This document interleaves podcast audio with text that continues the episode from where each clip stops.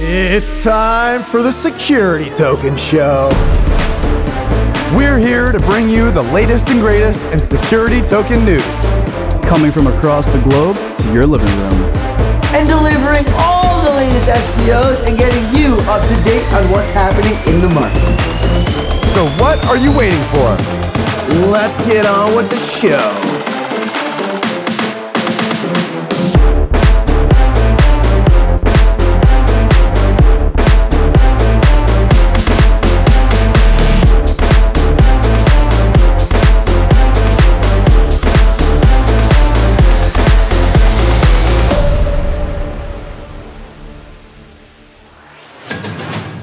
Hello, welcome to the Security Token Show, folks. I'm your host, Herwig Konings. Of course, I'm joined by my co-host, Kyle Sonlin.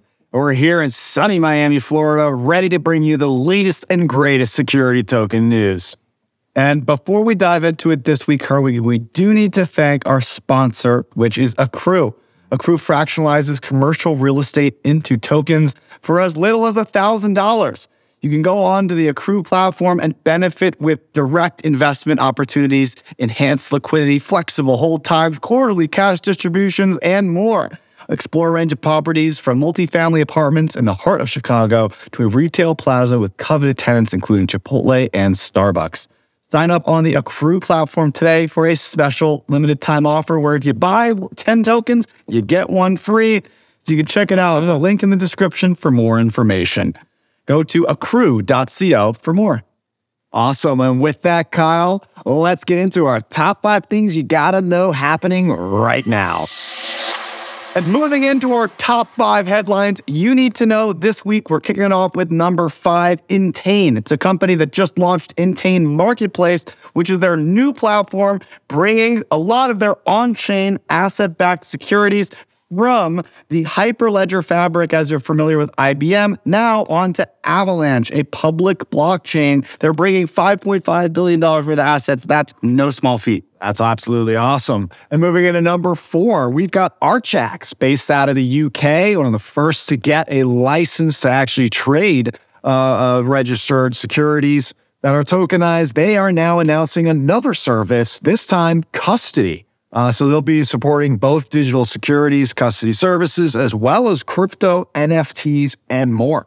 And number three, we have ADDX, ADDX in Singapore. They have now listed over 50 offerings, including their newest one from Asia Genesis, which is a hedge fund that trades options and futures contracts that are listed on exchange. That is now 39 countries that are able to access and invest as long as you're accredited and not in the US. Ah, ADDX is just absolutely on a tear. Moving into number two, we've got the European International Bank announcing that they've taken $50 million worth of British pounds. Sterling, folks, which is a first, apparently, of a tokenized bond using the pound. So that is an amazing feat.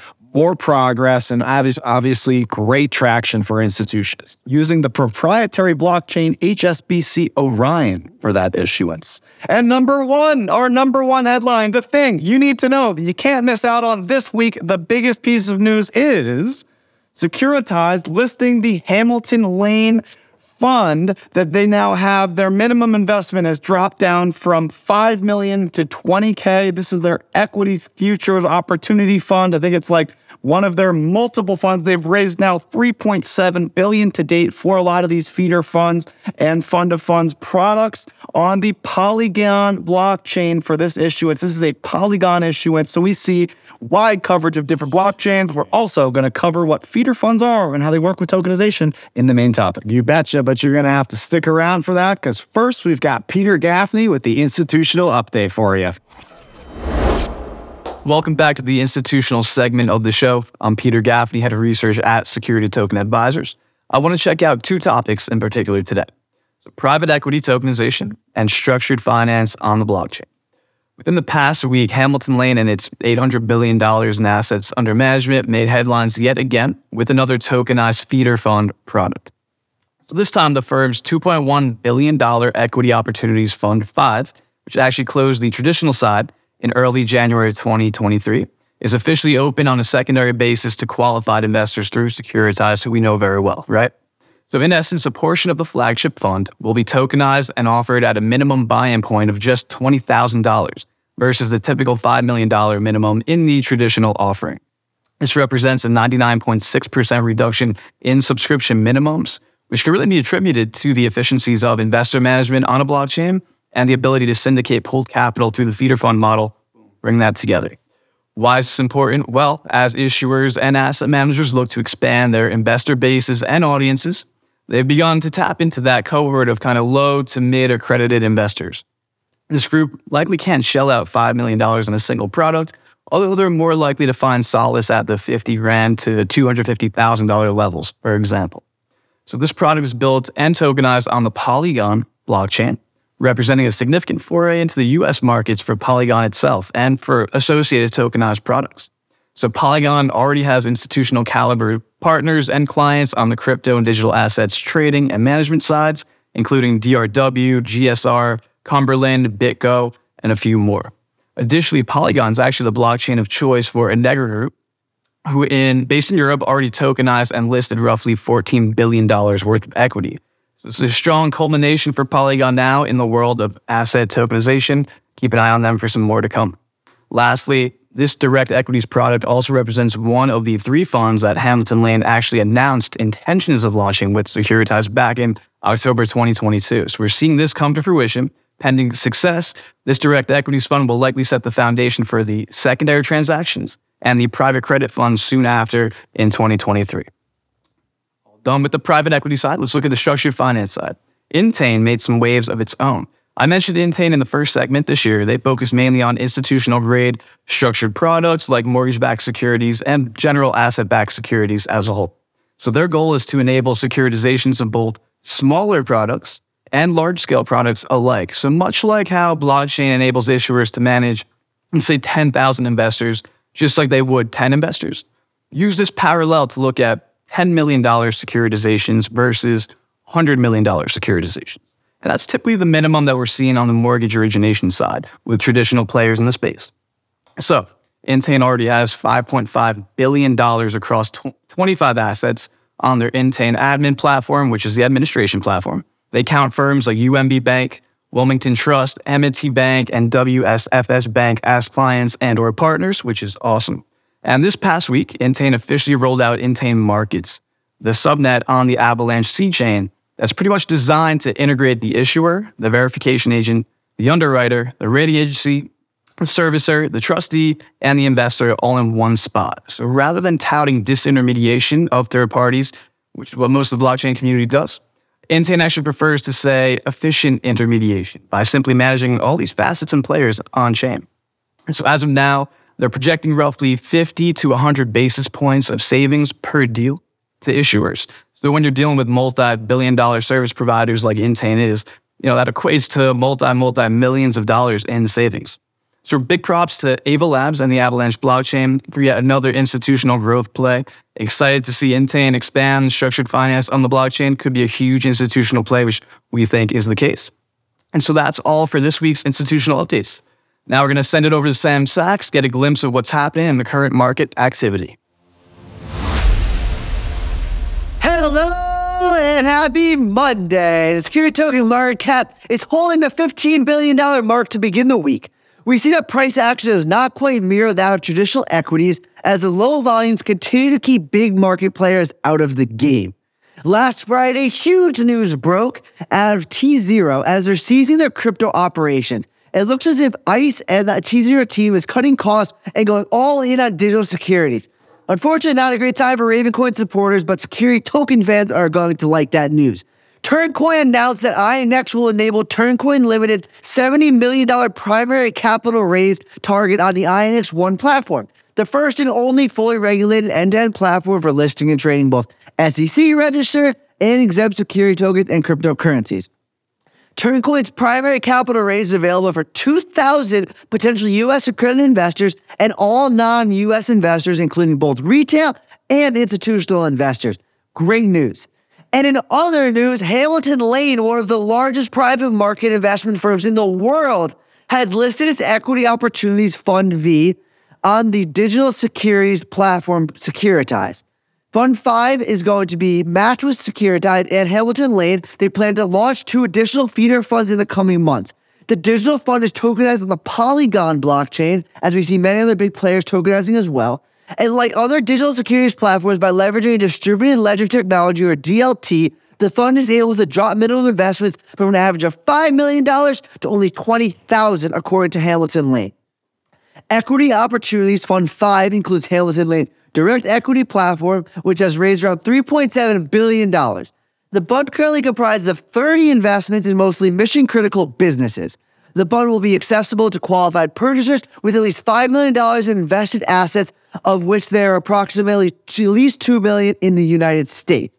And finally, digital securities exchange ADDX has listed another alternative asset on its marketplace. The most recent offering is for the hedge fund Asia Genesis. According to ADDX, Asia Genesis is an Asia focused macro hedge fund that aims to provide both capital preservation and positive annual compounding. Net return for 2022 was reported at 15.3%, phenomenal returns. And the fund is said to trade exclusively in highly liquid exchange listed futures and options. There's a monthly redemption option with no lock in periods. The fund is managed by Singapore based Chua Soon Hock, the chief investment officer and fund manager behind the Japan Macro Fund. This fund generated an annualized net return of 18.7% over a 10 year period of its operation between 2000 and 2009. Very strong historical growth returns, which are very important. Like other securities listed on ADDX, by incorporating blockchain technology, the exchange aims to reduce the minimum subscription size, as we saw before, thus making the investment more attainable for more people. In the case of Asia Genesis, ADDX says that the minimum was dropped from 1 million US to 20,000, similar to Hamilton Lane. That is all for now, but have an amazing rest of your week, and I'll see you next Monday. So, for the main topic of this week, we're going to be looking back at the fact that some of the largest fund managers, including KKR, Hamilton Lane, and many others, have begun tokenizing positions in their larger portfolio, specifically in feeder funds. So, Herwig, could you walk us through a little bit about what a feeder fund is? Wall Street is a by this news. I'd be more than happy to. This is a, a big subject that I think is not part of our mission to help educate everybody. This is a type of offering you're going to see. We've now seen two of them on Securitize. What is a feeder fund? What are you buying into? Is it feeding anyone? No, uh, not necessarily any people, but it is feeding into a other fund vehicle. And that's really what you have to look at it like. Uh, imagine that you have a bigger fund and you want to feed more money into that fund with a new fund, well, that new fund that you're using to raise money would be called a feeder fund. Uh, and Wall Street folks, you have to remember, is huge. We've got trillion dollar asset managers out there and funds and the like. So you have to imagine almost from a pyramid down. A massive, massive fund makes operations into a couple smaller funds with directives. Those smaller funds deploy into even more fund opportunities or strategies or products and investments, right? And so sometimes those specific funds have different narratives and thesis. In this case, as you mentioned earlier with Hamilton Lane, they have a growth opportunities fund, uh, and they normally are hard to access. In this case, the feeder fund makes it an easier and a new opportunity to participate in that deal, uh, which is a fantastic opportunity, especially when you use tokenization. For sure. I think that when you look at a feeder fund, really it's like the onboarding of new capital, as you mentioned, into a bunch of more niche or specific theses that the top level investor may not have a ton of expertise on, but that's why they're trusting a company like KKR or Hamilton Lane to do this. Of course, though, it is across multiple theses and across multiple different types of deployment, which is where you get that term feeder, feeding it in. Let's talk about tokenization here, though, because we've seen throughout our top five, multiple different companies doing tokenized funds. They've all cited potentially reductions in the minimum investment. So, why are they able to do that? What are the benefits of tokenization for an issuer like this? The Feeder funds definitely have a lot of different use cases in a sense of, well, on one end, uh, we're seeing it used by tokenization to leverage a lower ticket price. So this is the concept of fractionalization, where instead of, according to KKR, their $5 million example on their deal, you can go and invest at 100K, $100,000 minimum. That is a significant reduction uh, uh, uh, for uh, the ability to invest in KKR. Hamilton Lane, same example, down to $20,000, they say, as a minimum to invest in their fund, uh, down for 5 million. Folks, you have to think about that for a second. In the world before tokenization, we were just looking at it like, great, you have to have 5 million in order to invest in this KKR healthcare fund or in this Hamilton Lane growth fund. And now you only have to have 100K or even 20K.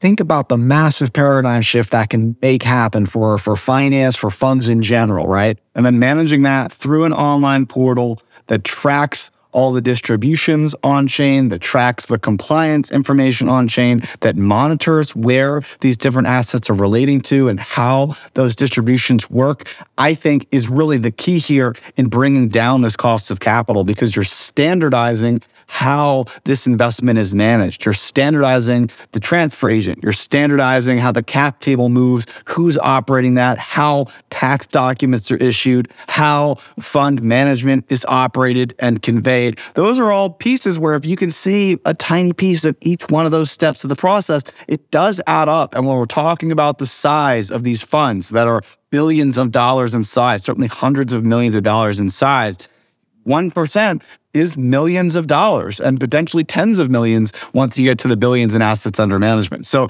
these numbers really add up just by starting to automate these things, let alone actually reducing the need for the actual headcount, which really tends to be a huge expense. You mentioned something there regarding compliance too. Standardizing the investment process, I think, is a big part into the second use case, which is actually international uh, funds, right? The idea of a feeder fund not being necessarily used because of a lower ticket price, but actually because it's designed to be able to enable a geography, certain uh, area of investors to now also participate in, say, a fund that was traditionally only available to one demographic. Uh, and so in this case, by streamlining this process, we've got digital onboarding, digital compliance checks, enabling it much easier for international investors to go in one place and participate in a deal that normally they probably didn't have access to. So, yet another great use case uh, to help bring more investors into uh, what were traditionally not accessible funds by KKR Hamilton Lane. And then my third and final real benefit here of tokenization in bringing down that minimum investment, which from a retail perspective, you think about it like, all right, well, I can buy a share of this for 20,000 instead of 5 million.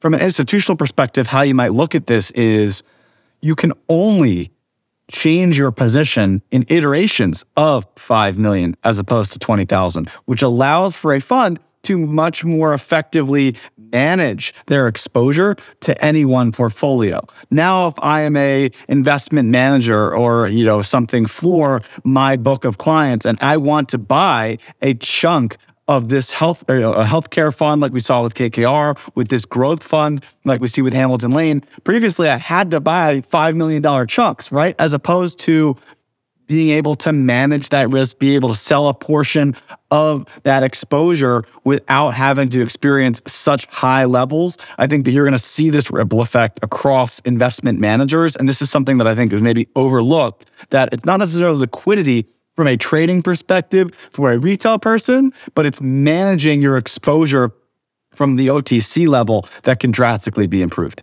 Fractionalization leading to diversification is aimed a massive, massive benefit. The last use case that I want to mention is tax uh, benefits, right? There's a lot of feeder funds that are designed not just for lowering the ticket price or the geography, but actually enabling tax strategies and certain benefits for that. Well, guess what? Everything being on chain means it's going to be managed better. Whatever rules you got to follow, whatever you know uh, structures you got to put in place, this can now be automated, programmed in, and not just the feeder fund, main fund, other uh, funds around it, the, you know, connected to it. This can all be on chain. So waterfall structures and all kinds of other benefits can occur as a result, right? We're previously talking about a world where if I wanted to go and invest in a feeder fund, I was a big institution with at least 5 million bucks. And I was going around and I had to call the different banks and see what different options uh, of, of available funds that they have to invest in.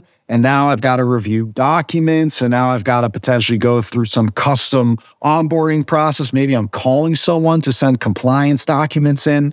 you get the idea. It is a long, strenuous process, and now it's streamlined digitally, tokenized online. In this case, both with Hamilton Lane and KKR on Securitize, and we can expect many, many more uh, applications and similar uh, use cases by other banks to follow suit, no doubt. No longer do institutional investment managers have to call each other up on the phone or call an OTC broker dealer to try to haggle around moving their allocations. With tokenization, we can have much more control, a much more streamlined process, and of course, managing all that process so much more effectively to prevent fraud while also improving the tax efficiencies of these vehicles. So, feeder funds and tokenization, match made in heaven. You can always count on tokenization touching all parts of finance, especially feeder funds. It's a great use case. Love talking about the subject, Kyle. But with that, why don't we finish up our show here with the companies of the week?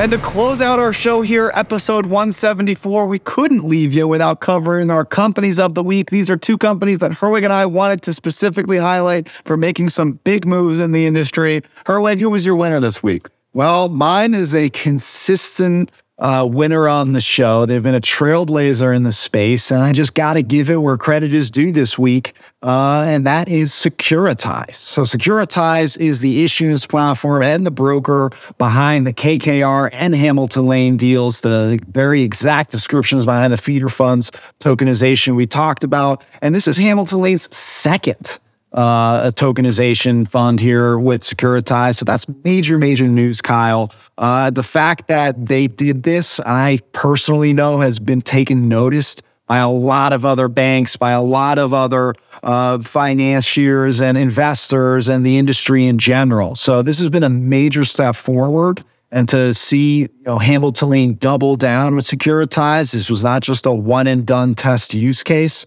To really see this continuing, uh, I think it's fantastic news. Securitize is showing that they have no signs of stopping this year. Got to give it to them. Maybe, maybe this is the time, the the year that they will finally win the big one. Uh, with that, they are officially nominated. So congratulations to Securitize. You're my company of the week. I think that's a great choice. It's great to see yet another huge institutional name bring a tokenization to product to market we haven't seen anyone else in the industry be able to show this level of success. Certainly with with T Zero getting the investment from ICE, that was a big institutional move. But bringing KKR and now their their newest fund from Hamilton Lane to market, these are really institutional deals. It's great to see for the industry. That's the work in action right there. I love to see it. Kyle, how about you? Who's your choice? My choice this week is Intain.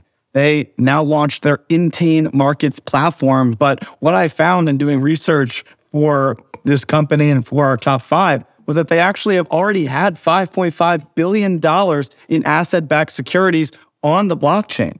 They were using the Hyperledger blockchain. That's the IBM's proprietary network that everyone was really excited about, you know, five, seven years ago, that really hasn't really been able to add a lot of value to, to a lot of their corporate clients. And so we see them now converting over to the Avalanche blockchain. I think this is a great move. Avalanche is an EVM, Ethereum virtual machine compatible. So all the technology plugs in and is composable with some of the other DeFi and, and blockchain ecosystem we've already seen grow while bringing on such a huge level of assets They've got a proven track record. They're clearly going to do more stuff in the future. Intain is my winner this week. Uh, that's an absolutely great choice.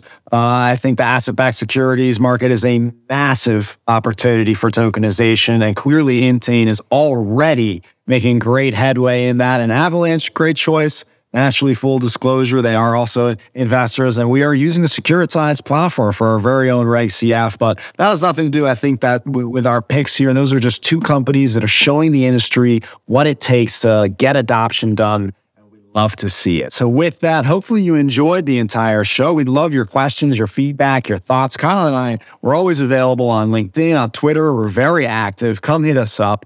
Uh, and of course, stm.co, folks. That's our brand new website. Go check it out. Uh, it has a bunch of new amazing news articles for you to check out every day. Of course, all the latest and greatest data, and you can expect a lot more coming. Uh, so go check it out and let us know what you think. Been a great episode. Really appreciate it.